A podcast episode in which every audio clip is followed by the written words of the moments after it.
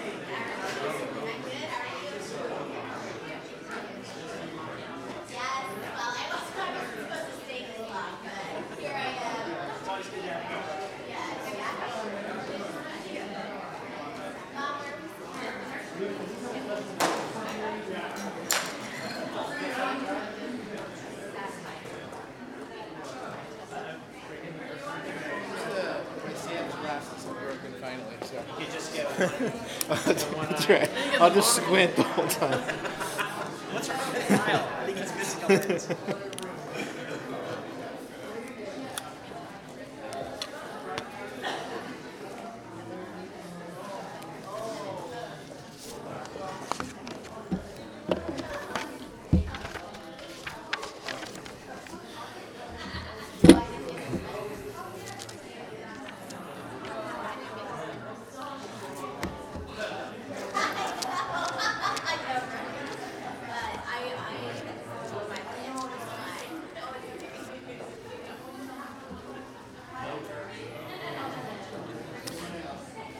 Well, good morning, everyone.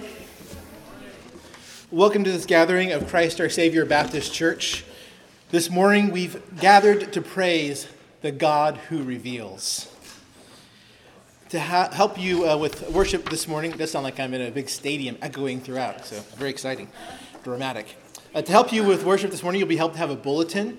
Uh, so grab one of those off the back table if you haven't already. And I would direct your attention to the announcements on the back. So, uh, announcement for, for all of you Sunday school begins next Sunday again. So, we took a winter break and we'll be launching again with our adults and kids classes. Sunday school um, begins at 9.15 and worship at 10.30. And if you can help with setting up chairs, you can arrive at 8.50 for that.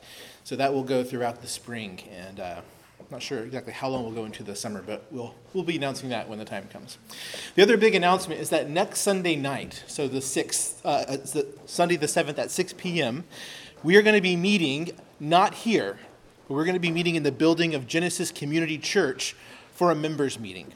Uh, part of the purpose of that members meeting is to, to announce the 2024 budget, so we'll be offering that as information. We won't be voting on that, but we'll be explaining that to you. But we also hope to be presenting a couple of possibilities uh, for a new location for our church. As I mentioned last Sunday, one of the options is this church building we'll be meeting in, that this building is up for sale. And so it's a potential place for us to meet. Um, another option may be renting a church uh, that's just west of Tomball. So we'll be presenting those to you, explaining kind of the, the work we've already done and what it might look like to pursue one of those options and trying to get your feedback. But this will be your chance to see the facility in the, in the, flesh and, and know what, what, uh, what it is we're proposing. So please make sure to come to that next Sunday night at 6 p.m. if you're a member of the church. So, with that, give your attention back to the first page of the bulletin for our call to worship. We begin our worship services each week with a, a call to worship from God's Word. And you can think of this as, as God calling us out of the world into His glorious presence. So, for this hour, here we are gathered by faith in Christ in the presence of God to offer Him worship. But we come to worship God at His gracious invitation. So, as we think about worshiping the God who reveals, let's see how He's revealed Himself here through the words of King David. This is 1 Chronicles chapter 29 verse 10. You can turn to page 357 in the Bibles provided to find this reading. 1 Chronicles 29:10. Therefore David blessed the Lord in the presence of all the assembly. And David said, Blessed are you, O Lord, the God of Israel, our Father, forever and ever. Yours, O Lord, is the greatness and the power and the glory and the victory and the majesty. For all that is in the heavens and in the earth is yours. Yours is the kingdom, O Lord, and you are exalted as head above all. Both riches and honor come from you, and you rule over it all. In your hand are power and might, and in your hand it is to make great and to give strength to all. And now we thank you, our God, and praise your glorious name. This is God's word. Please join me as we call upon the name of the God who reveals. Almighty God, all things are yours, all power, glory, wisdom, and knowledge. Without your gracious revealing these things to us, we would be lost in ignorance, dead in our sin. And so we are gathered here this morning because, in your gracious will, you have shown us our sin and our need of Christ.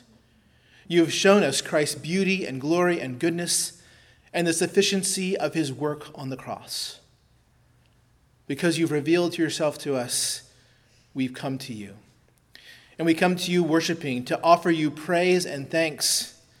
We pray that you would receive all that we have to offer you this morning, that it would be honoring to you, that you would purify it, that you would use our worship of you to encourage us, that we would be built up in faith, convicted of sin, encouraged to endure in all things.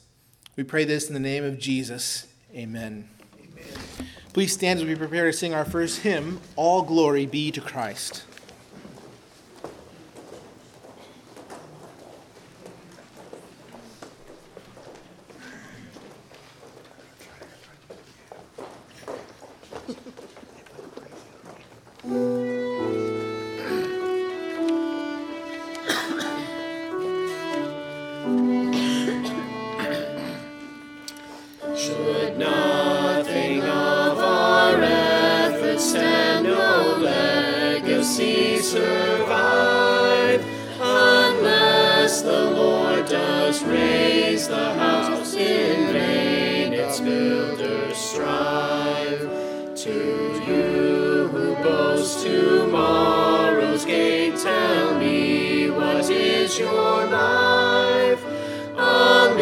voice that vanishes at dawn. All glory be to Christ.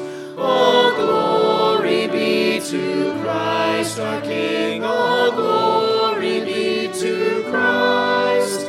His rule and reign will ever sing. All glory.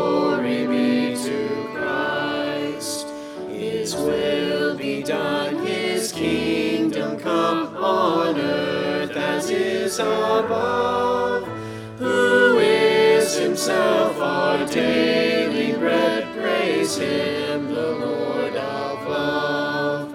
Let living water satisfy the thirsty without price. We'll take a cup of kindness, yet all glory be to Christ. All glory be to Christ our King. All glory be to Christ. His rule and reign will ever sing. All glory be to Christ. When on the day the great I am, the faithful and the true, was for sinners slain is making all things new.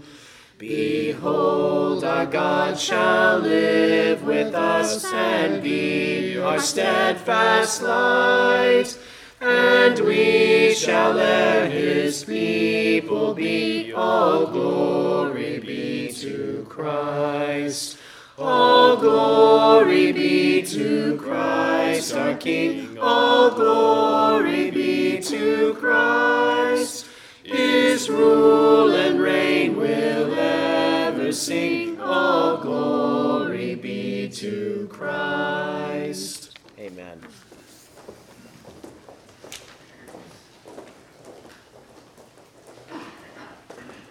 Good morning. Happy New Year. Our Old Testament reading this morning is Deuteronomy chapter 4, verses 25 through 40, and that can be found on page 148 the Bible's provided. The, the entirety of chapter 4 of Deuteronomy is actually a very moving discourse by Moses to the Israelites, exhorting them as they're about to go into the promised land. And it's poignant in a way because Moses knows by this point that he won't be going with them. So we begin reading in, again, Deuteronomy 4, verse 25. Hear God's word. When, you fa- when you father children and children's children and have grown old in the land, if you act corruptly by making a carved image in the form of anything, and by doing what is evil in the sight of the Lord your God, so as to provoke him to anger, I call heaven and earth to witness against you today that you will soon utterly perish from the land that you are going over the Jordan to possess. You will not live long in it, but will be utterly destroyed. And the Lord will scatter you among the peoples, and you will be left few in number among the nations where the Lord will drive you. And there you will serve gods of wood and stone, the work of human hands, that neither see, nor hear, nor eat, eat, nor smell. But from there you will seek the Lord your God, and you will find him if you search after him with all your heart and with all your soul.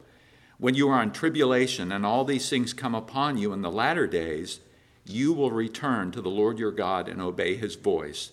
For the Lord your God is a merciful God. He will not leave you or destroy you or forget the covenant with your fathers that he swore to them. For ask now of the days that are past, which were before you, since the day that God created man on the earth, and ask him and ask from one end of the heaven to the other whether such a great thing as this has ever happened or was ever heard of. Did any people ever hear the voice of God speaking out of the midst of the fire as you have heard and still live? Or has any God ever attempted to go and take a nation for himself from the midst of another nation by trials, by signs, by wonders, and by war, by a mighty hand and an outstretched arm, and by great deeds of terror, all of which the Lord your God did for you in Egypt before your eyes? To you it was shown that you might know that the Lord is God. There is no other besides him. Out of heaven he let you hear his voice that he might discipline you. And on earth he let you see his great fire, and you heard his words out of the midst of the fire. And because he loved your fathers and chose their offspring after them, and brought you out of Egypt with his own presence by his great power, driving out before you nations greater and mightier than you, to bring you in, to give you their land for an inheritance as it is to this day, know therefore today, and lay it to your heart that the Lord is God in heaven above and on the earth beneath. There is no other. Therefore, you shall keep his statutes and his commandments, which I command you today, that it may go well with you and with your children after you, and that you may prolong your days in the land that the Lord your God is giving you for all time. This is God's word. Please join me in prayer. Heavenly Father, we praise you today because you are the God who reveals. We praise you because you have revealed yourself to your people in a way that's never been done. You've, you've um, revealed yourself by the creation, which testifies to your glory. You have revealed yourself through the prophets, through your law, through the apostles, through your word as a whole and especially through your Son, who humbled himself and came to earth and showed us who God is and what love really is, that he would lay down his life for sinners, that the righteous would sacrifice for the unrighteous, the good would sacrifice for the bad, the beautiful would sacrifice for the ugly. Father, we praise you because you have done that. And our prayer today is that you would humble us and give us the good sense to respond with obedience and adoration. We love you, Lord, and we pray these things in the name of your Son, Jesus Christ. Amen. Amen. And now, if you would stand and we'll sing on page three, How Firm a Foundation.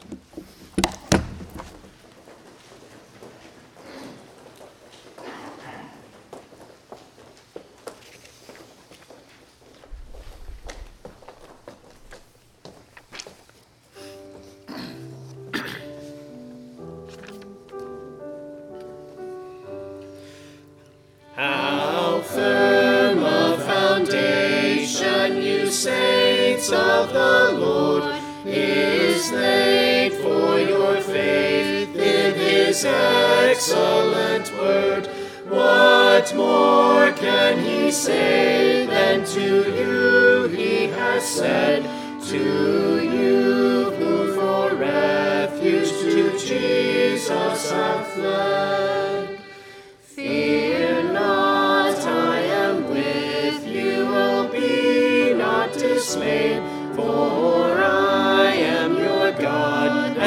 still give you aid, I'll strengthen you, help you, and cause you to stand, upheld by my righteous omnipotent hand.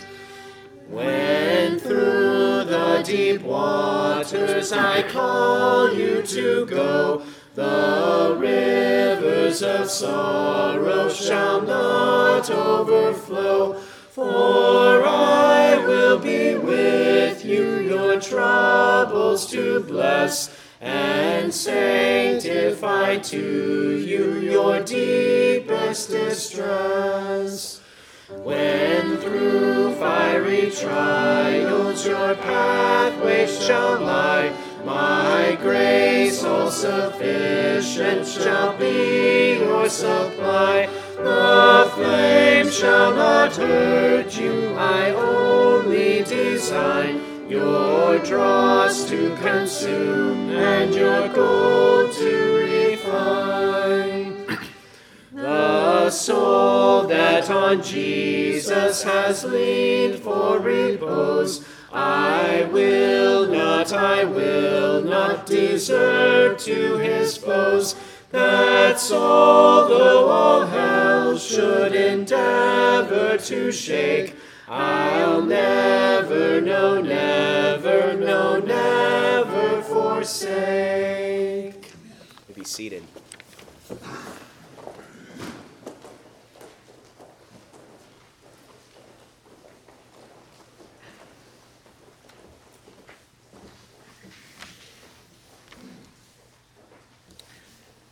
Our New Testament reading is from Paul's letter to the Galatians, chapter 1, verses 11 through 24. It can be found in the Bibles provided on page 972.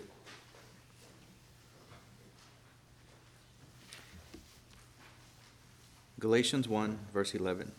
Listen to God's word. For I would have you know, brothers, that the gospel that was preached by me is not man's gospel. For I did not receive it from any man, nor was I taught it, but I received it through a revelation of Jesus Christ.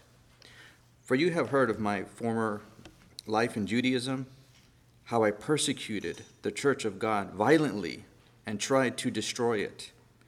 And I was advancing in Judaism beyond many of my own age among my people. So extremely zealous was I for the traditions of my fathers.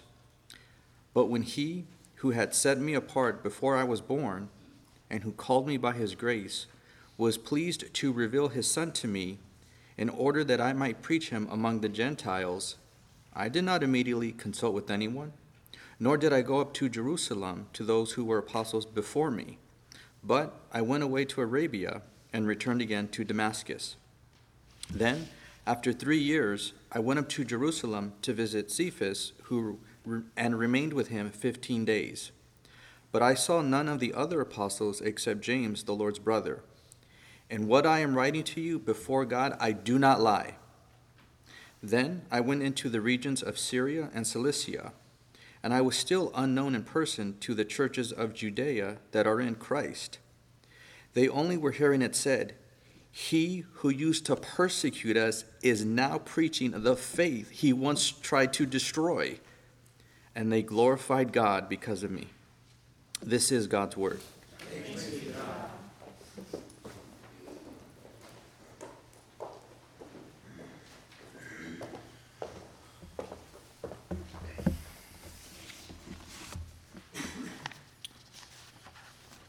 So, this morning we've already read about how God uniquely reveals himself. He does what no other God can do and calls a people for himself and saves them. We've seen how his revelation of himself transformed Paul's life. He turned this man who was trying to destroy the faith into one who preached the faith. We've sung about this revelation of God and how firm a foundation. And so now we're going to confess the truth of God's revelation of himself.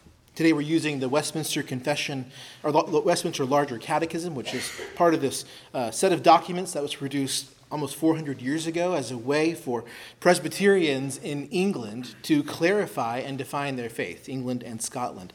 So they're trying to say, here is what we believed, here's what makes us a church. And here's how they begin to talk about what God's word is. So I'm going to read these questions and we'll answer them together. Brothers and sisters, what is the Word of God?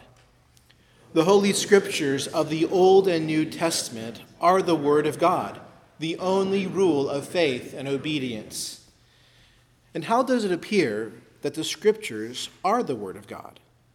The Scriptures manifest themselves to be the Word of God by their majesty and purity, by the consent of all the parts and the scope of the whole, to which is to give all glory to God, by their light and power to convince and convert sinners, to comfort and build up believers unto salvation. But the Spirit of God, bearing witness by and with the Scriptures in the hearts of man, is alone able to fully persuade it that they are the very Word of God. Amen. Join me now as we bring our requests to the Lord.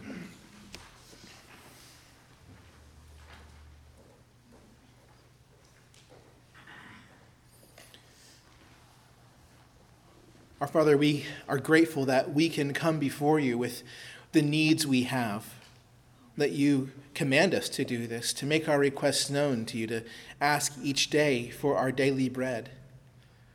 Here we glorify you by depending on you, by making it clear that all that we have and need comes from you. Father, we pray that you would give us what we need most, that you would give us much of Christ. Help us to know and rejoice in the fact that our names are written in heaven, that you have revealed your Son to us. Father, we pray that this truth would grip us such that our whole lives are reoriented around the gospel and proclaiming the gospel. We pray that this reality would show up in the way that we as church members speak to each other. That here, as we gather at times like this and in other less formal times, that we talk to each other about who you are. That we rejoice in Jesus, in his majesty and glory and goodness and sacrifice in his rule over our lives. We want to have conversations that are deep and meaningful, that edify, that correct, that help one another grow in Christ. Father, we pray that this would start here in our church among our relationships and then it would spill over. That we would become so accustomed to speaking of you and the gospel that when we talk with unbelievers in our community or, or at our work, in our homes, that our words would be gospel words. We pray for boldness to preach the gospel, even as many of our neighbors perhaps will be trying to make and keep New Year's resolutions. We pray that we'll encourage them that they can't save themselves, but they can only rest in you and find salvation from faith in Christ. We pray that you'd give us conviction that would lead to conversations and proclamation. We thank you, Father, for the gift of the gospel that saved us. Father, we thank you for the time we have now to gather here and meet. And we thank you for a building to meet in that's warm and dry. Thank you for Vicki and her care for us and allowing us to, to use this space each week. And yet we also pray for our own place, a place that we'll call, we call our own, a place that would be a permanent place for us in the community. So we pray that you would grant us wisdom as we consider options along these lines, that you'd grant uh, wisdom to those who have buildings to sell or rent, that you would help us all to come to a decision that would be best for our church, where we can plant ourselves and be a permanent witness to the gospel. Father, it's our desire that we reach our community, but that we also reach the folks who will come in the future. That future citizens of Northwest Houston will have a place to go where they can hear the gospel preached and they can see Christians loving each other and reflecting Christ. We thank you that there are other churches in our area that are doing this. We thank you for the brothers and sisters at Cornerstone Presbyterian Church. Father, we know that they've experienced a sorrowful time in, in having their pastor move away and then, and then die tragically. And so we pray you'd provide for them a new pastor. Give wisdom to the elders there and the members as they endure this time with interim preachers and help them to not neglect uh, the, the good hope that they have in Christ, and to, to keep working together as a church to image Christ. We also thank you for churches around the, the nation that are preaching the gospel. This morning, we remember our brothers and sisters at Del Ray Baptist Church in Virginia. We thank you for their pastor, Garrett Kell, and the ministry he's had among many of us in writing books and speaking. Father, we, we pray that you would help his ministry to continue and the elders there, that Del Ray would continue to be a church where the gospel is preached and evangelists are raised up and sent out to plant churches and take the gospel around the world. Uh, we pray especially for Garrett and his wife Carrie right now as their daughter is ill in the hospital and in a very serious way. Give them endurance and hope and bring healing, Father, we pray. Father, we pray for our brothers that we support that are helping to get the gospel around the globe. This morning we remember our brother Steve Henry and his work with Frontiers as he coaches and mentors missionaries. We pray, Father, for your help for him, that he would be encouraged by the word himself, and so that he would have an abundance of gospel words to share with others. Give him wisdom as he counsels men and women who are in dangerous places. Help him to know ways to encourage them.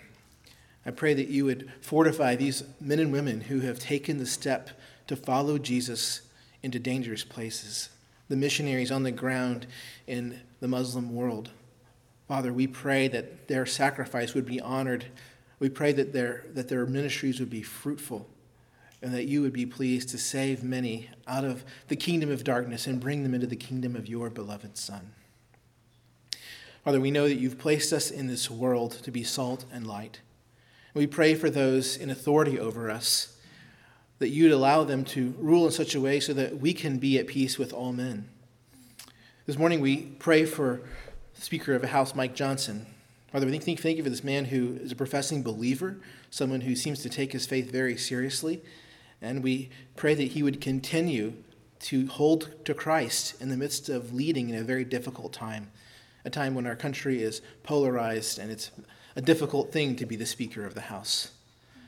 Father, we pray that you give him grace to lead humbly and with wisdom. We pray that you'd remove any selfish ambition from him and that he would lead in such a way that serves our country well for the, our safety and for justice to be done. Father, we pray that in all things that you would be merciful to us. We confess that we don't deserve your kindness and mercy, and yet You've been pleased to bring us to yourself, and so we pray for continued mercy for ourselves and our neighbors, that they may live in a land of peace where the gospel is freely preached. Father, we pray now as we come to your word that you would open our ears and enlighten our eyes. We pray that you'd give us hearts that are receptive to what you reveal. And since you are the God who reveals all things, we ask you to graciously reveal yourself to us this morning. In Jesus' name we pray. Amen.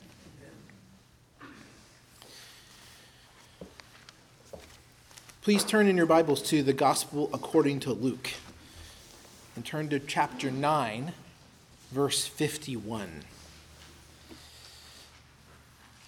If you're using one of the Bibles that we've given you or you've got off the back table, this reading begins on 868. Luke 9:51. We'll read the text in a minute. You might wonder why anyone should pick up the book of Luke and begin preaching at Luke 9, verse 51. You know, it sounds like I was just in the office with the dartboard picking out verses at random. Uh, if you have a good memory, then hopefully you recall that last at the end of last year and uh, into this year, we did a series through Luke, starting in chapter one, and we went through chapter nine, verse fifty. So we left off at verse fifty sometime, I think, in April. Uh, and now we pick up at verse 51. That still leaves the question of, of why, why stop there?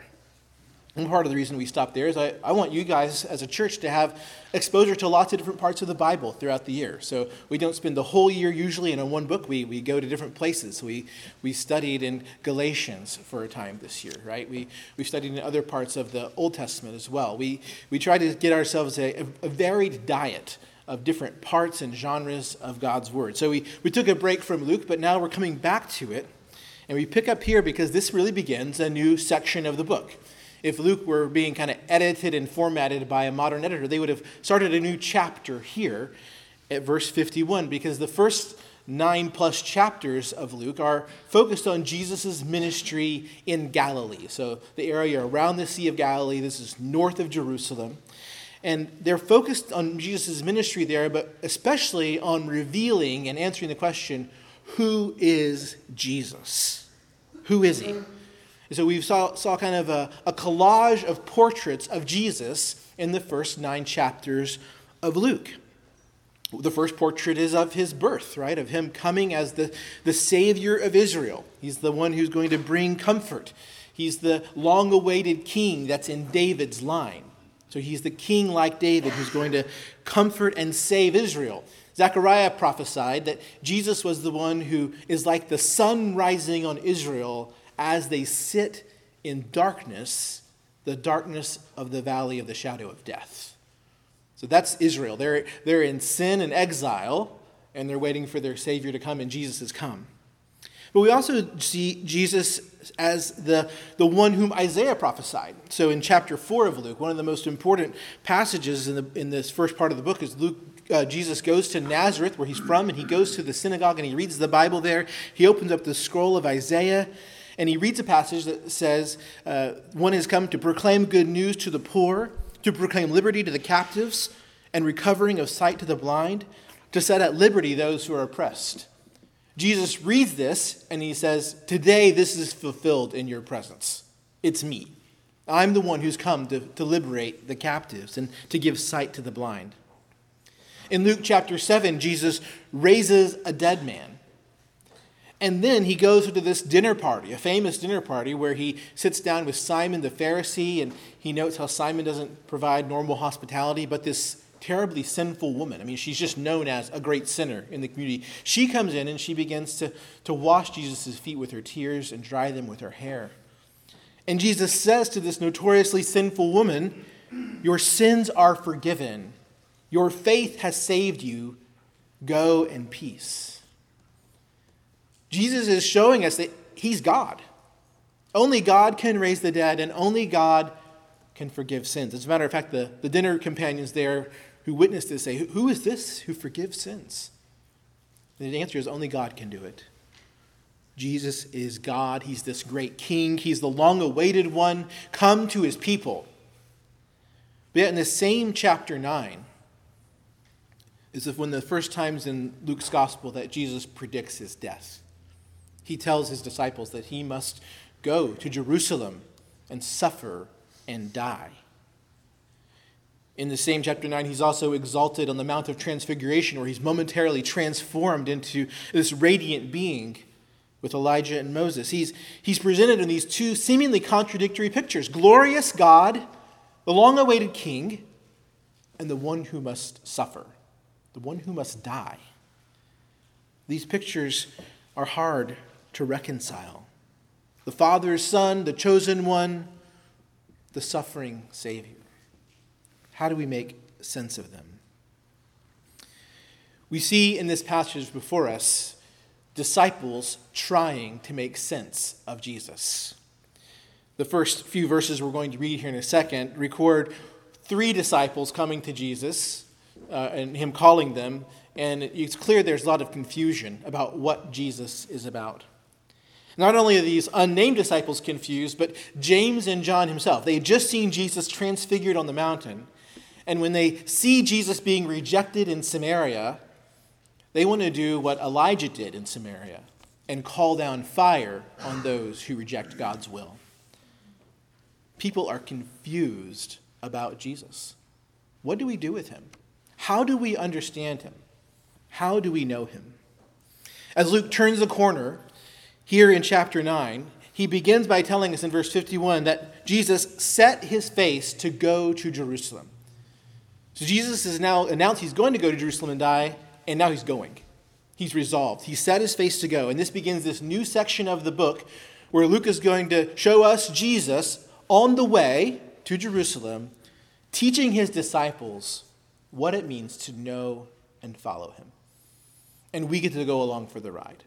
As we study Luke, especially these next 10 chapters, we are going to find out what does it mean to know and follow Jesus?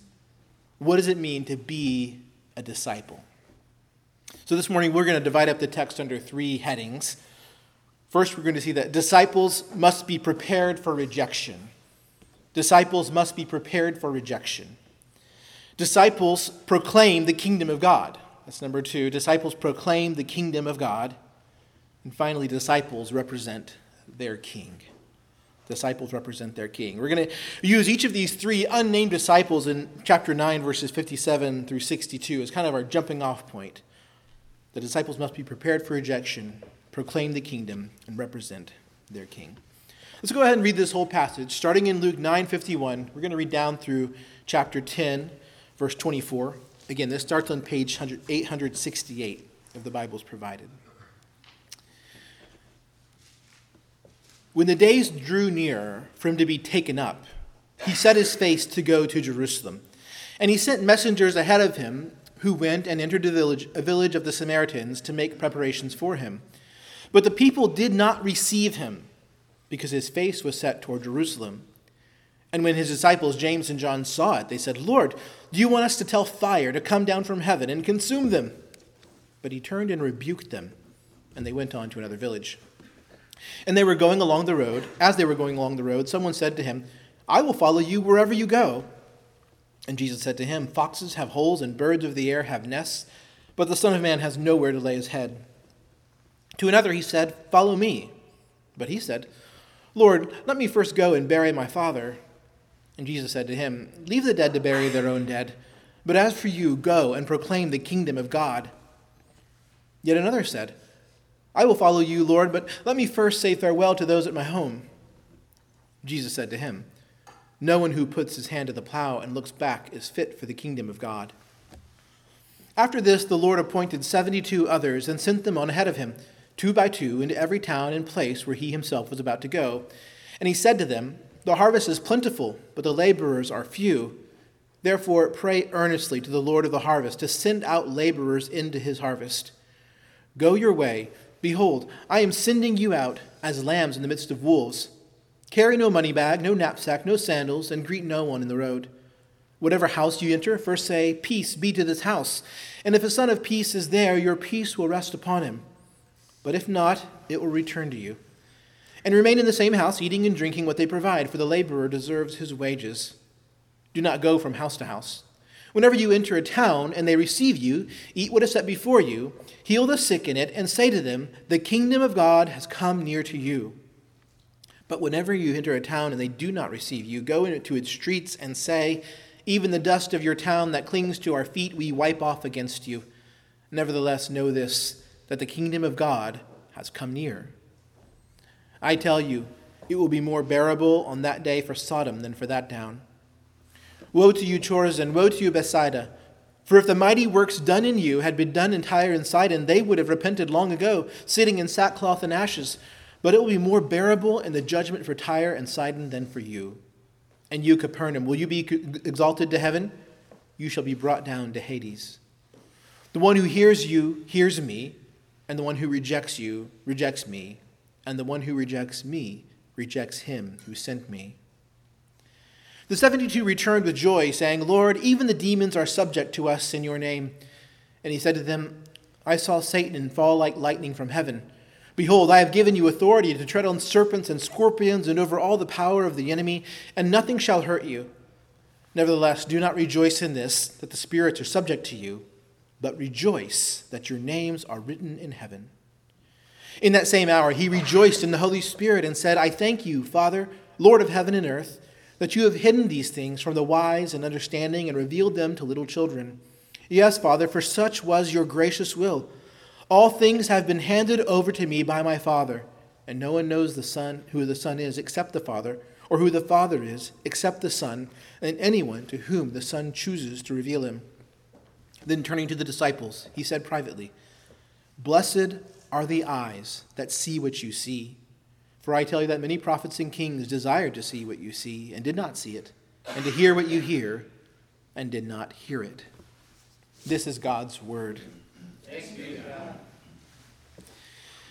So we see this passage, it's kind of divided up into three main chunks. We kind of have the introductory chunk, 951 through the end of chapter 9, where Jesus is starting his journey, and we have these interactions with these confused disciples.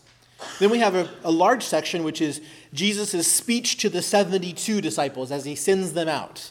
And he's got these instructions for them about how to go about their business. He's got this word of warning to these towns where he's been ministering Bethsaida, Chorazin, Capernaum. and he says to them that they're going to face judgment because they've seen these mighty acts and they've rejected him.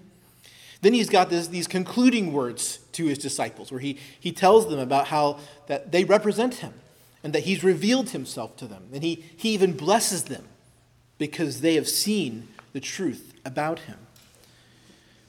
Those are the three major chunks of the passage. But as I said, I, I think it's helpful to use these, these three unnamed disciples, or, or maybe we should call them would be disciples, because we're not really sure that they followed him, and use them as a lens to look at this passage.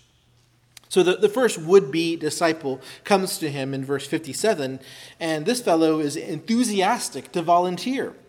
He says, I will follow you, Jesus, wherever you go. But Jesus seems to discourage him. He says, Foxes have holes and birds of the air have nests, but the Son of Man has nowhere to lay his head. As I said, Jesus is confusing, isn't he? We've already rehearsed some of Jesus' identity, right? He's Israel's God and King, the one they've been waiting for. He's finally come. He's casting out demons, he's healing, he's, he rules over even the fish in the lake, right? He, he brings all these fish into Peter's boat in chapter 3. People can see that his teaching is uniquely authoritative, and the scriptures have prophesied about his coming.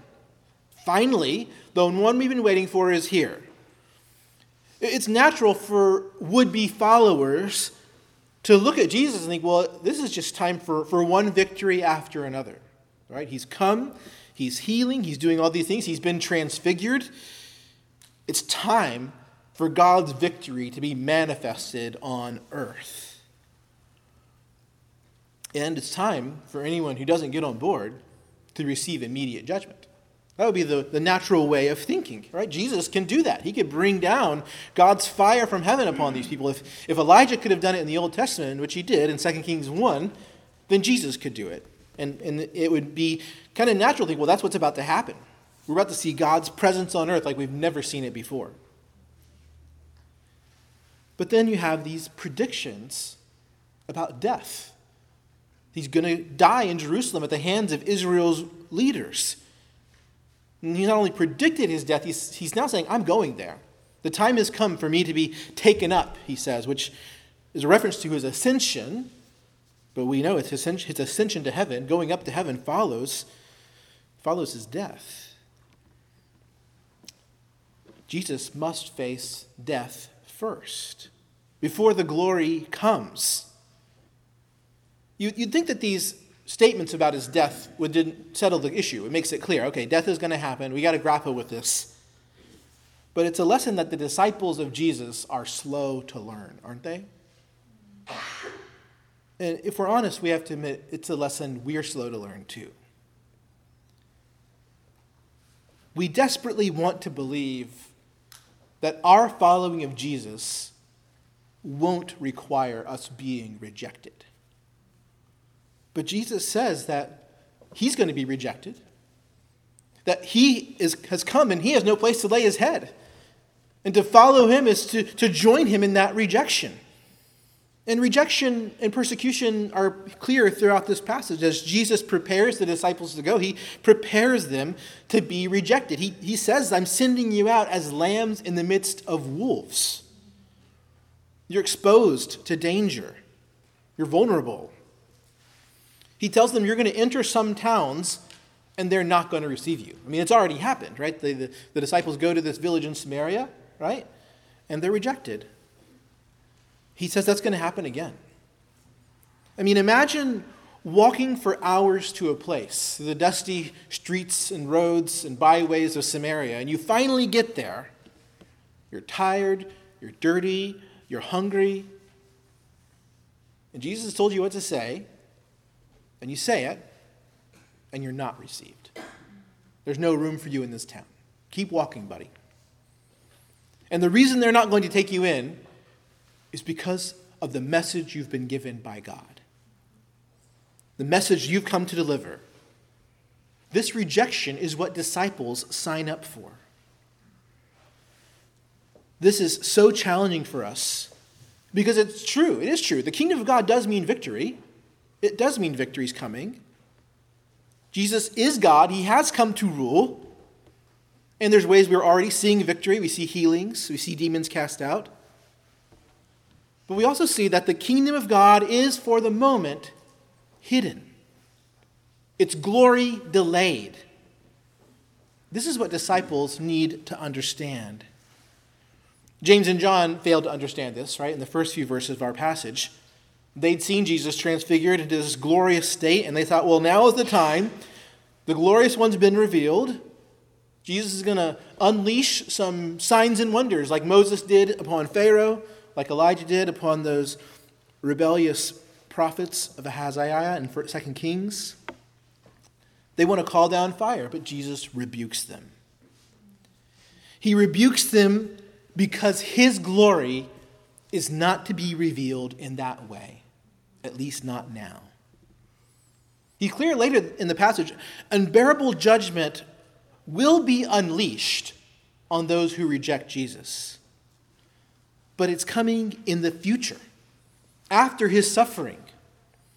For the kingdom of God to come, Jesus must die. The glorious resurrection and ascension and enthronement happens after death. Disciples needed to learn this. And disciples today, we are in a similar position. Even though we live after the glorious resurrection of Christ, the exalted Christ we worship is in heaven. And so we live in days when the glory of Christ is still in many ways hidden. Right? The glory of Christ, when it's seen, is, is meant to be seen in us, in the church, trusting Jesus and loving each other. And so we live in this time of, of waiting. We live in the days of faith, not sight. And this comes with its own hardship, right? We're, we're waiting, and there are those who reject the gospel who will persecute those who believe and preach the gospel. We may be rejected. Even though this comes with hardship for Christians, we also recognize it's a grace to the world. Because it means, as long as judgment is delayed, salvation and repentance are possible. We live in the days where the exalted king is patiently withholding the full weight of his judgment against man's sin. And he's doing so so that his people can proclaim the good news of salvation in Christ's name. So, like Jesus, we warn that judgment is coming, but we do so proclaiming that judgment can be avoided. It can be avoided by repenting and trusting in Christ's saving work on the cross. So, disciples today, just like disciples in Jesus' day, must be prepared for rejection. And Jesus even assures us that when people reject us, if, if we are faithfully preaching the gospel, they are really rejecting Christ himself. You notice that in verse 16 the one who hears you hears me, and the one who rejects you rejects me, and the one who rejects me rejects him who sent me. When someone rejects the gospel, they're not rejecting you personally. I mean, they may not like you, I don't know. But they're ultimately rejecting Jesus, rejecting God Himself. With each of the disciples in verses 57 through 62, these people who either come to Jesus or, or He calls them, we don't get a resolution to their stories. We wonder what happened to them. This man, when he heard about how foxes have holes, but the Son of Man has no place to lay his head, did, did he go home sorrowful like other people did who met Jesus? What about you and me? When we hear about Jesus, the rejected Savior, when we're told that persecution is normal for Christians, are we willing to follow the rejected Savior? Or are we addicted to being accepted by our neighbors? Do we want the same wealth and influence that our neighbors have?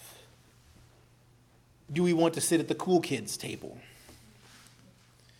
The glory and acceptance the world offers are appealing and tempting, aren't they? We may need to begin our growth in following Jesus by being honest, by being able to admit that we do want to sit at the kids' table, cool kids' table. We do want the wealth and influence of the world. We need to repent of that. We need to confess to God the ways we despise the rejected Savior. We need to confess it to God, and it may be good to confess it with others. Talk about with other brothers and sisters who love you the way that you're tempted to despise the rejection that comes with following Christ. And also consider the worthiness of being rejected for Christ's sake.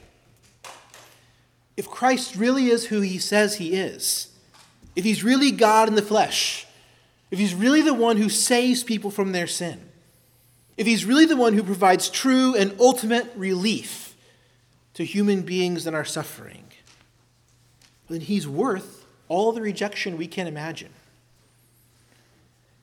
It's better to be thought a fool for Christ's sake, for the sake of knowing and preaching Christ, than to be thought wise by the world. It's better to die with Christ than to live without him. Do you believe that? We can also take courage from the scriptures that rejection for the sake of Christ is a sure sign that we belong to Christ. Romans 8:17, the apostle Paul writes that we are fellow heirs with Christ provided we suffer with him in order that we may also be glorified with him. Peter wrote that when we endure in our suffering for doing good, this is a gracious thing in the sight of God. If we suffer for righteousness' sake, he says, we will be blessed. We spoke earlier about how we warn that judgment is coming. In a similar way, Christians suffer rejection now, knowing that glory is coming. Jesus died and rose again, and he's in glory now, and he promises that same trajectory for us. We will die and rise again, but we will meet Christ in glory. But in the meantime, disciples must be prepared for rejection. That's the first disciple. He was an eager volunteer. The second disciple is commanded by Jesus follow me. See this in verse 59. To another he said, Follow me. But this disciple has a reason for delay. He's got important business to attend to. He says, uh, Let me first go and bury my father. Seems like a legitimate request. And then Jesus says something again surprising and confusing Leave the dead to bury their own dead. But as for you, go and proclaim the kingdom of God. In any culture, this is a shocking command, right? What responsibility should trump taking care of your, your own dad's funeral arrangements? And if anything, the social conventions around burying the dead in Jesus' day were, were even more important for Jews. So, what's going on here? Well, Jesus is not making any kind of categorical prohibition against caring for your family or going to your dad's funeral. He's not saying we should disregard such matters. But he is saying that something more important has come. Something even more important than those important things. So, the point of this shocking response is to emphasize the positive thing Jesus commands. He tells his disciple, But as for you, you go and proclaim the kingdom of God. Here is what's really important. Jesus is saying, I am, I am God come in the flesh, and here's what I say are your marching orders follow me and proclaim the kingdom of God disciples proclaim the kingdom of God. Jesus is demonstrating that he has unique authority and power. He is God. He is this long awaited prophet, greater than Elijah or Moses, and his commands now become the main priorities for God's people. What he says, we do. A shift is taking place. No longer do, do God's people look back to the, the Old Testament covenants and laws. They look to this one, Jesus, and he says, Go and proclaim the kingdom. And so that's what we give our life to doing, to proclaiming the kingdom of God. It's fair to ask then, what does it mean to proclaim this kingdom? If that's what we're supposed to be doing, how do we proclaim it? when we look at the instructions that Jesus gives to the 72, I think we, we find something very helpful in that Jesus tells them in verse 5 that when they enter a house, they're to say, Peace to this house. He says, Go your way, um, carry no money bag, no knapsack, no sandals, and greet no one in the road. So you're, you're not just making social calls. When you enter a house, first say, Peace be to this house, in verse 5. It may be tempting to think, well, this is just the customary greeting. This is maybe what Jews did. But no, there's more to it than that. And that's because peace is essential to the proclamation of the kingdom. Just to see this more clearly, look back in chapter 7, uh, probably just a couple pages back in your Bible. This incident I cited earlier with the woman, this notorious sinner who's washing Jesus' feet at the dinner party. If you recall there, Jesus uses her presence there and her great love for him to teach Simon the Pharisee about the connection between being forgiven much and loving much. But then, after he's done teaching Simon the Pharisee, he turns to the woman in verse 48, this notoriously sinful woman. And he said to her, Your sins are forgiven. Then those who were at the table with him began to say among themselves, Who is this who even forgives sins. He ignores them. And he says to the woman again, Your faith has saved you. Go in peace. This woman is distraught because of her sinfulness. And she's come to the Savior, and he pronounces three things forgiveness, salvation, and peace forgiveness, salvation, and peace. I think when we hear this peace pronounced by the disciples in chapter 10, this is what they're talking about. And th- this peace is, is not the peace of the anti war movement of the 1960s and 70s. It's the peace of God announced to his enemies, people who are his enemies because of their sin against him. It's relief from God's judgment and restoration to fellowship. This peace is the proclamation of the gospel. The gospel is the good news though God made us happy and holy, we rejected his good will for us. We rebelled against him. And because of this rebellion, all people are born in a state of slavery to sin, spiritually dead.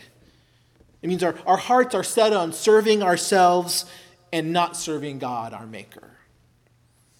And so we make ourselves God, God's enemies by our sin. We are all in the state of that sinful woman, but not all of us know it. The good news is that God didn't leave us there.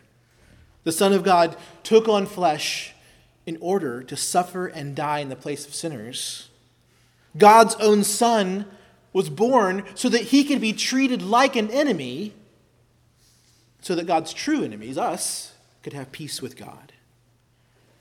Christ died to pay the price of sin that we cannot pay, and sinners receive this forgiveness, receive salvation by repenting of their sin, by owning it, by saying, I deserve hell because of my sin, and trusting that Jesus took care of your sin on the cross. So it's by faith that sinners are forgiven and reconciled and saved. By faith, we have peace with God. We're saved from the wrath of God that we deserve. Gloriously, this is what Jesus came to proclaim. He didn't come to proclaim immediate judgment, He came to proclaim peace to those who are far away from God. That is very good news that when God shows up, His word is peace. So, part of what we proclaim, the main part, is this peace. But there is this part of judgment that we do proclaim. We proclaim that judgment is coming. The kingdom of God includes both proclamations. So we, we see this in verses 8 through 11 when Jesus is instructing them on what to do when they enter a town. So he says that they should enter towns, and if they're received, they'll, they'll heal the sick and say to them, The kingdom of God has come near you.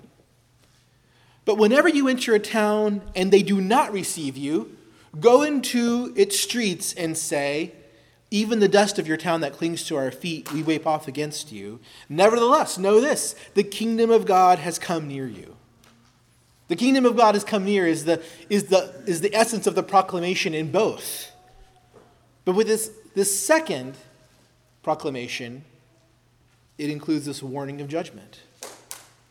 And once Christ says this, it sends him off in kind of a, a rabbit trail of pronouncing judgments coming. This is when he, he pronounces judgments against these cities of Galilee. And he, he compares them to Tyre and Sidon. Tyre and Sidon are like the, the coastal elite cities, the places where all the trade happens, but they're Gentile cities.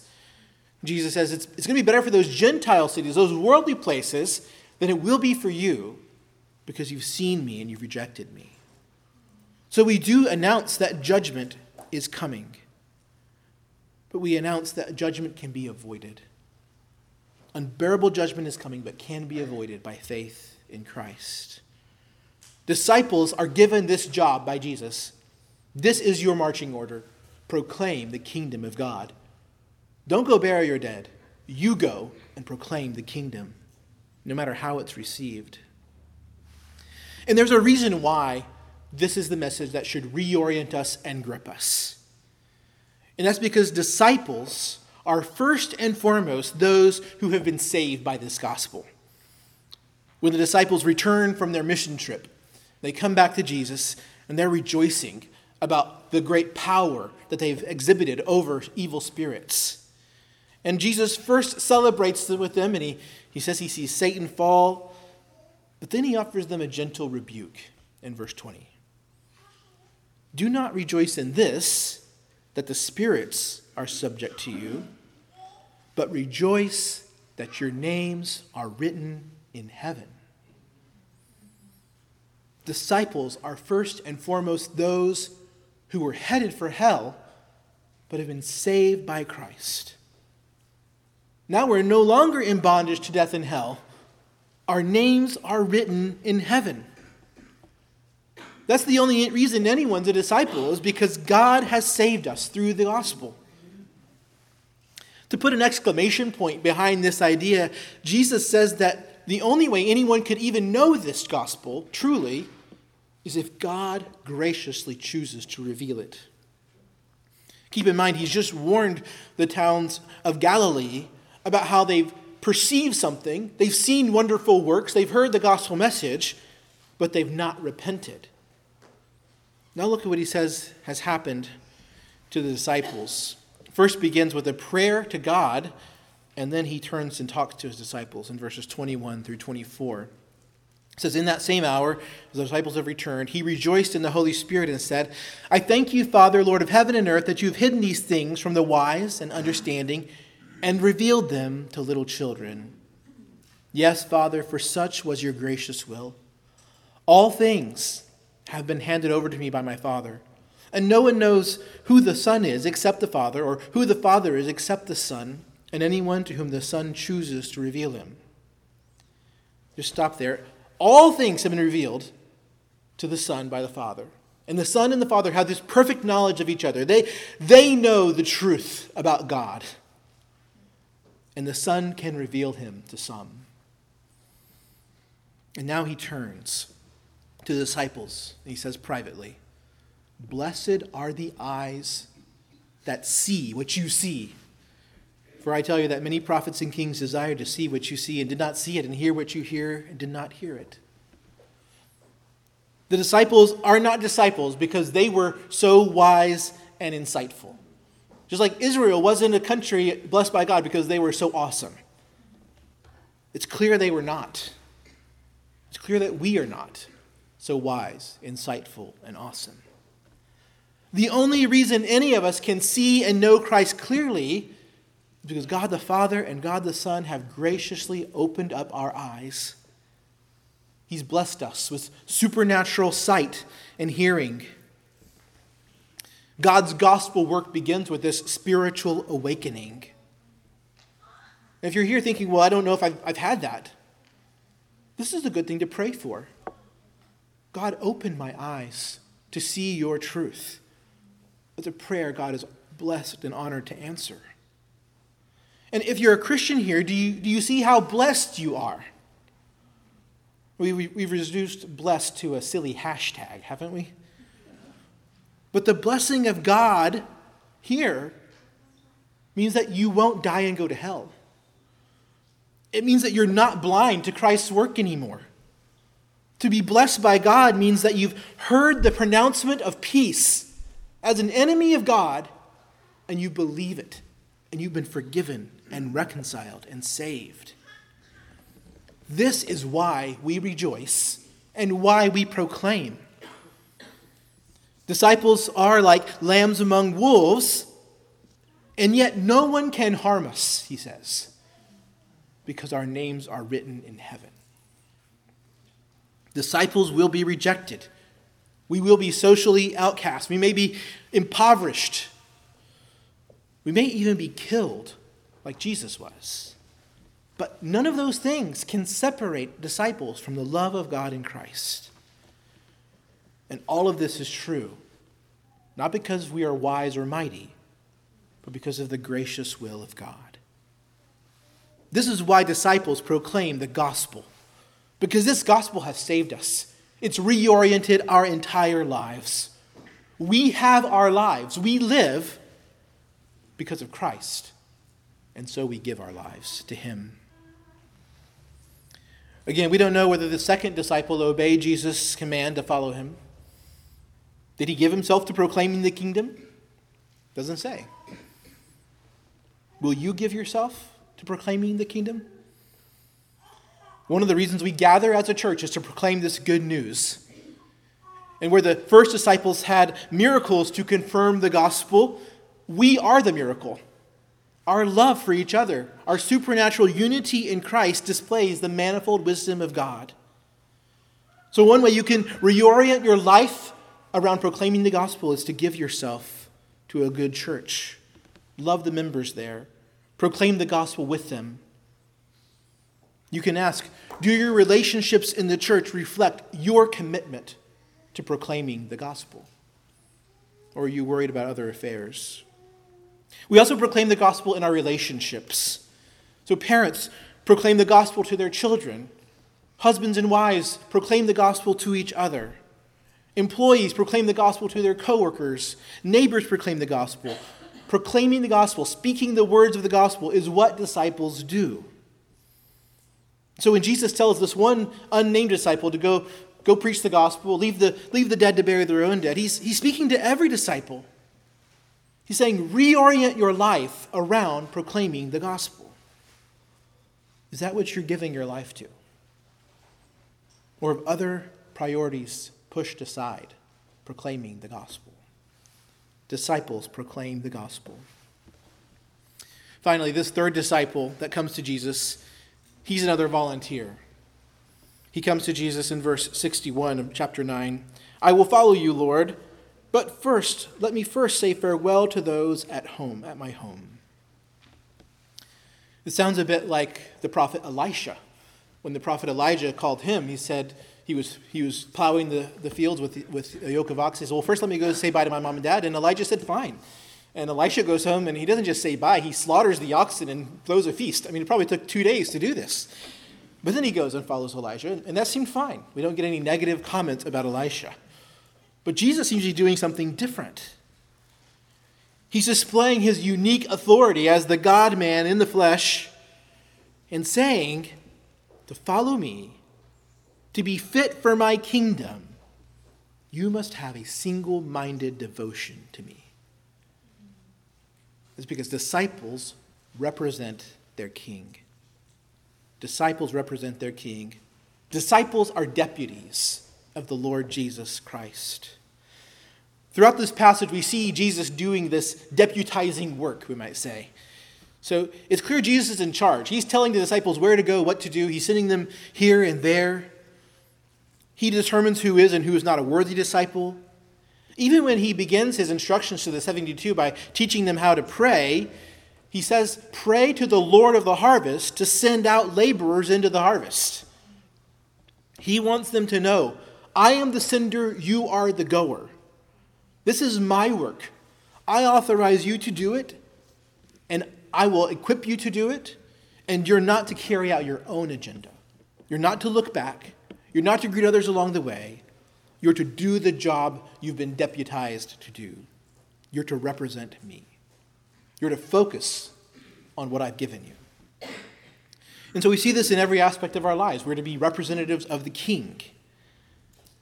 Even in the way that we depend on God to provide for us. So the disciples were told not to carry stuff with them no knapsacks, no extra stuff. They're not supplying their own needs for this journey. Now, this is not to be taken as like a, an iron law for missionary work, as we just send people out completely unprepared and, and trust God. But, but the underlying principle is essential. It's God's work, and God provides for his representatives, and his representatives trust him to provide. Think about ourselves as a church. We might think, well, we need more people and resources.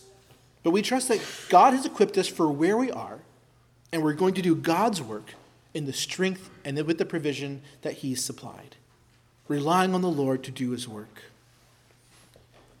We understand that we're deputies, His commissioned representatives, and this changes the way we live. We want to live in such a way that our lives reflect well on the one we represent. I mean, don't we know how scandalous is when a, when a police officer is, is exposed as corrupt? Right? It, it brings questions on the entire department, you know, and and even we look at how, how will the department deal with him? Will they, will they rob, you know, take away his badge and, expose him to criminal prosecutions? We, we, we don't want to be that, that police officer who brings shame on the badge. We don't want our lives to be the cause of any shame brought upon the good news. We, we know we represent our King. The fact that we also represent Christ should make us bold, right? We're not speaking on our own authority. We're speaking the message he's revealed as those deputized by him. We represent him as his church. So we speak his message boldly. And as we've already talked about, we don't get personally offended when the message is rejected. You know, what's on the line when you share the gospel? Your reputation may be on the line. You may lose social standing, but ultimately, you're there to present Jesus. And if they reject you, it's Christ they're rejecting. It may come at a personal cost, but ultimately, this mission is not about us. It's about the Lord making his good news of salvation known. And he's pleased to use you and me to carry out that work. The question that this last disciple raises is who is fit for this work? Clearly, this one who looks back is not fit. But does this mean we have to clean ourselves up, get the kind of the heart internal scrubbing brush out, and get rid of all you know other motives? I think we're meant to recognize we cannot make ourselves fit. The real question of this is, is has your heart been captured by the gospel? That's the only way to become fit. Have you been captured by the gospel? Or are your loyalties divided? You've heard the gospel, but you'd rather have the approval of the world. You see something good about Jesus, but you don't want any of his rejection or suffering. Has your heart been captured by the gospel? Forgiveness, salvation, and peace these gifts of the gospel are only available to those who know how lost they are, who know how big of a sinner we are. If that's you, if you're coming to that place today of seeing the bigness of your sin, then come to the Lord, come to Christ. He will make you fit. There's that wonderful line let not fitness make you, I can't remember now, make you wonder. All the fitness God requires is to feel your need of Him. That's what makes you fit for this kingdom. Let not conscience make you linger, nor a fitness fondly dream. All the fitness He requires is to feel your need of Him. Today is the day to come, to be made fit by Christ believe and be saved. Let's pray.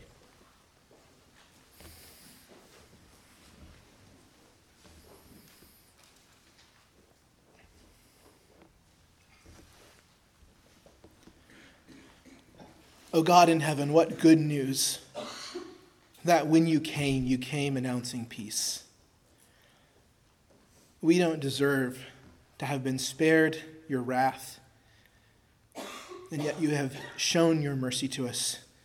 You have poured out your gracious will upon us by, by showing us Jesus. And so, Father, we pray that we would cling to him, that we would feel our need for him, and rejoice that because of Jesus, our names are written in heaven. It's in his name we pray. Amen.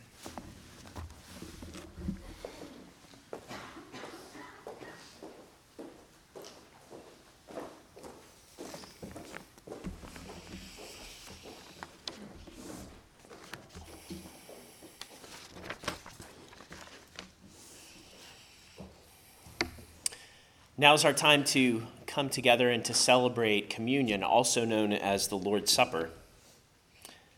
And as we consider the Lord's Supper this morning, we recognize that the disciples were attempting to struggle with mysteries that had not yet been revealed to them. How could the God man, the King of Israel, come and then be humbled and have to go and sacrifice himself on the cross? But as believers on this side of the cross, we have this wonderful reminder week after week where we can see the metaphorical body of Christ and we can see the metaphorical blood of Christ. But in a very real sense, these elements are feeding us spiritually by faith. So as we consider what we're going to do again together this morning in the Lord's Supper, this is an opportunity to respond to what we have heard by faith, to consider how we have been sinful in our, uh, our desire not to be rejected like our Savior was rejected, in our desire to let the affairs of the world uh, capture our hearts instead of the gospel. And so, as we consider our sin this morning, as we confess our sin this morning, we need to uh, consider how gracious the Lord has been to us and how he has given his Son for us. This Lord's Supper is a meal celebrated by the church, but it's a meal for sinners. Repentant sinners who have turned away from their sin and toward faith in Christ. So if you don't know yourself to be someone who is a sinner today, then this meal is not for you, and taking it will do nothing for you. But instead of taking this meal, what we would ask you to do is to consider that Christ is for you. Consider your sin, consider your need for a Savior, and what He has done for you. Because of all that this meal means, it comes with instructions about how to approach it. The Apostle Paul warns us not to eat of this meal in an unworthy way, but rather to come to the table examining ourselves and especially our relationships with our brothers and sisters in the church. We're meant to come to this table united in love, confessing our sin to God, and resting only on the blood of Jesus for our forgiveness. And so, in order to do this, we're going to take a few moments to privately confess our sin to God, and then I'll lead us in a prayer of corporate confession. Let's pray.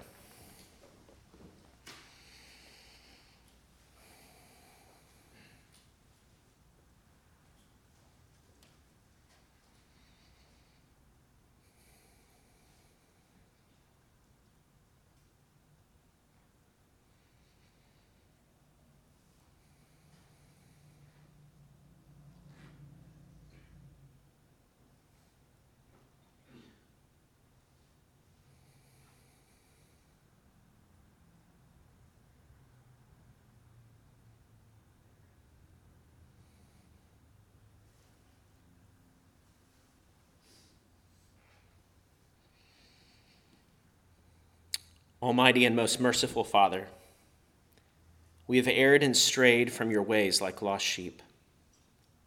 We have followed too much the devices and desires of our own hearts. We've offended against your holy laws.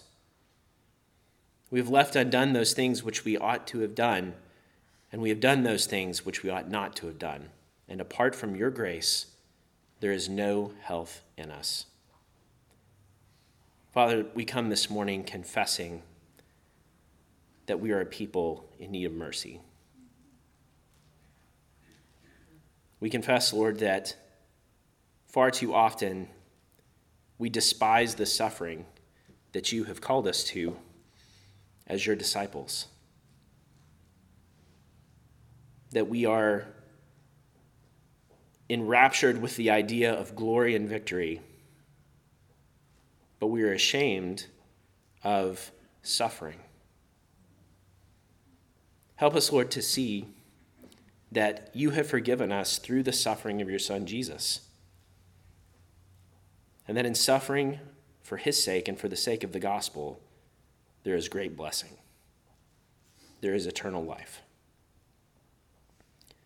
Father, we also confess that we are far too preoccupied with the things of this world instead of the mission that you have given us to go and to proclaim the good news to the world.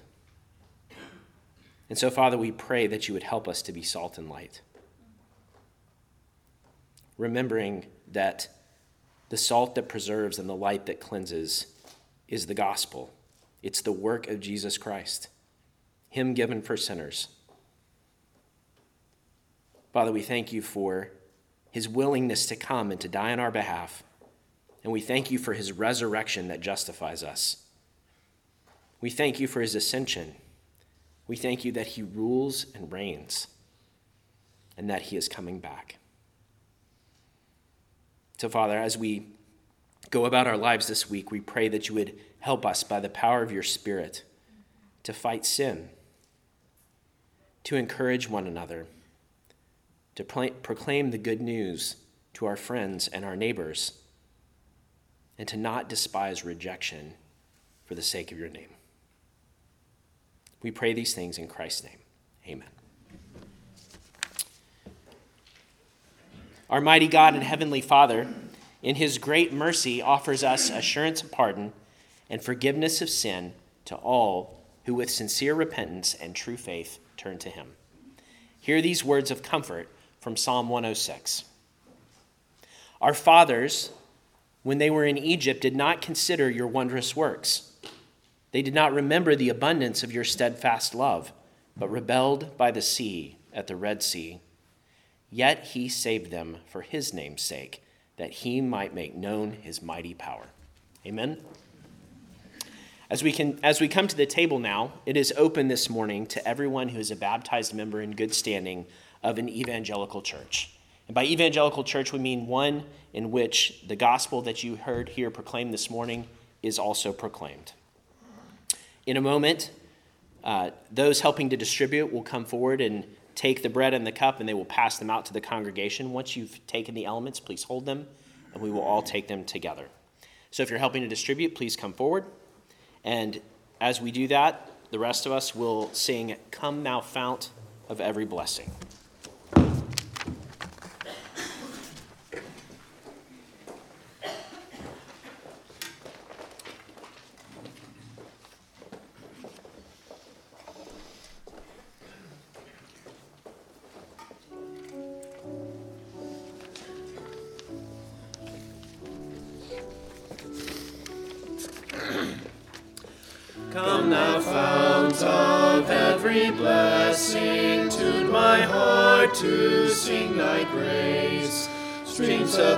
Mercy never ceasing, call for songs of loudest praise. Teach me some melodious sonnet, sung by flaming tongues above Praise the mount I'm fixed upon it, mount of God's unchanging love. Here I raise my Ebenezer, hither by thy help I'm come. And I hope by thy good pleasure safely to arrive at home. Jesus sought me when a stranger, wandering from the fold of God. He to rescue me from danger interposed his precious blood. Oh, to grace, how great a debtor daily I'm constrained to be. Let that grace now, like a fetter, bind my wandering heart to thee. Prone to wander, Lord, I feel it. To leave the God I love. Take my heart, oh, take and seal it, seal it for thy courts above. Oh, that day when free from sinning, I shall see thy lovely face. Clothed in the blood washed linen, how I'll sing thy sovereign grace. Come, my Lord, no longer tarry, take my ransom soul away. Send thine angels now to carry me to realms of endless day. Amen.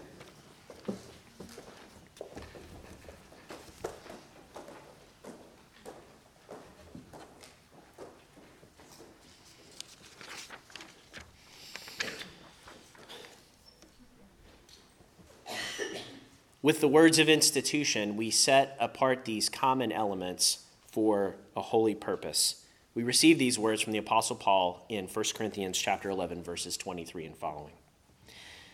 For I received from the Lord what I also delivered to you, that the Lord Jesus on the night when he was betrayed took bread, and when he had given thanks he broke it and said, "This is my body, which is for you. Do this in remembrance of me." As we all share in the one body of Christ given for us in his death, take this bread and feed on him in your heart by faith with thanksgiving.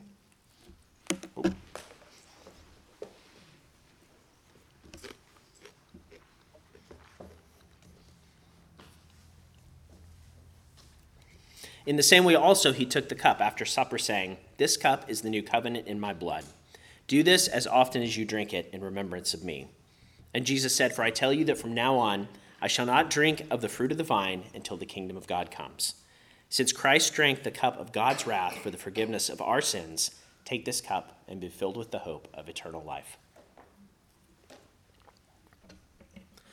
For as often as you eat this bread and drink the cup, you proclaim the Lord's death until he comes. Before the benediction, we'll take a final moment to silently reflect on what we've heard from God's word today and to consider how to stir one another up to love and good works.